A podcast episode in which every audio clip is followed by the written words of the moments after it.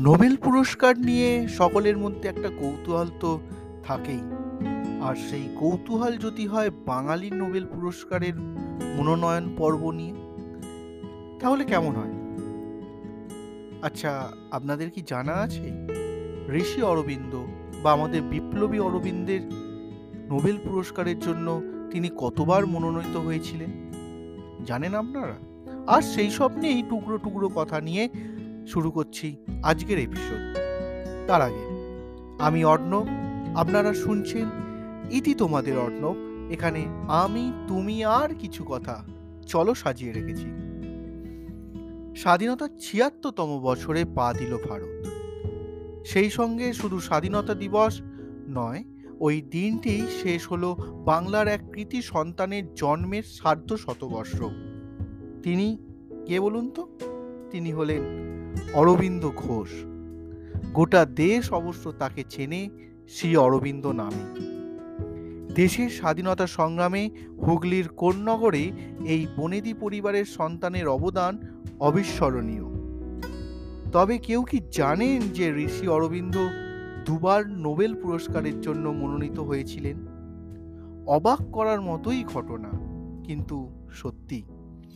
স্বাধীনতা সংগ্রামের পাশাপাশি অরবিন্দ ছিলেন একজন প্রখ্যাত দার্শনিক, লেখক এবং সুচিন্তক।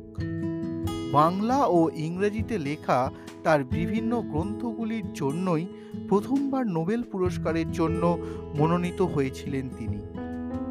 উনিশশো তেতাল্লিশ সালে দ্য লাইফ ডিভাইন বইটির জন্য সাহিত্য নোবেল পুরস্কারের জন্য শ্রী অরবিন্দের নাম প্রস্তাব করেছিলেন বিশিষ্ট ইংরেজ অভিযাত্রী তথা লেখক, স্যার ফ্রান্সিস ইয়ং হাসব্যান্ড প্রস্তাবে বিশেষ সমর্থন জানায় রয়্যাল সোসাইটি অফ লিটারেচারও।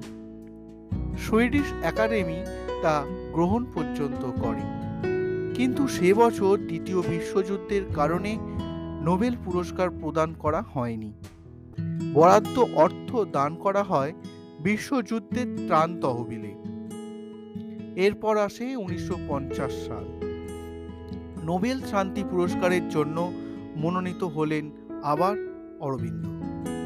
সেবারও তার নাম প্রস্তাব করেন বিশাখাপত্তনমের অন্ধ বিশ্ববিদ্যালয়ের পদার্থ বিজ্ঞানের অধ্যাপক শৈলেশ্বর সেন। মনোনয়নের সমর্থনে একটি বিবৃতিতে স্বাক্ষর করেছিলেন ভারতবর্ষের প্রায় ছত্রিশ জন বিশিষ্ট ব্যক্তি। নোবেল পুরস্কারের ওয়েবসাইট বলছে, সে বছর চৌত্রিশ জন ব্যক্তি মনোনীত হয়েছিলেন। তার মধ্যে শ্রী অরবিন্দ অন্যতম। তবে শেষ পর্যন্ত তার নোবেল পাওয়া হয়নি। ওই বছরের ডিসেম্বরে মারা যান তিনি। যদিও বাঙালি তথ্য ভারতবাসীর মনে পাকাপাকিভাবে থেকে যাওয়ার জন্য তার নোবেলের দরকার হয় না। কেমন লাগল আজকের এপিসোড যদি ভালো লেগে থাকে, বন্ধুদের মাঝে ছড়িয়ে দেবার প্রবণতা থাকে, তাহলে অবশ্যই শেয়ার করে দিন। আর আপনাদের অনুভূতিগুলোর অপেক্ষায় রইলাম। কোথায় রয়েছি? ফেসবুক হোয়াটসঅ্যাপ টুইটার ইনস্টাগ্রামে এটি তোমাদের অর্ণ যেখানেই খুঁজবেন, বাংলা অথবা ইংরাজি হরফে একবার সার্চ করবেন। কমেন্ট সেকশানে আপনাদের অনুভূতিগুলো লিখে জানাবেন। আপনাদের অপেক্ষায় রইলাম। আবারও অন্য একটি এপিসোড নিয়ে খুব তাড়াতাড়ি আপনাদের কাছে হাজির হব।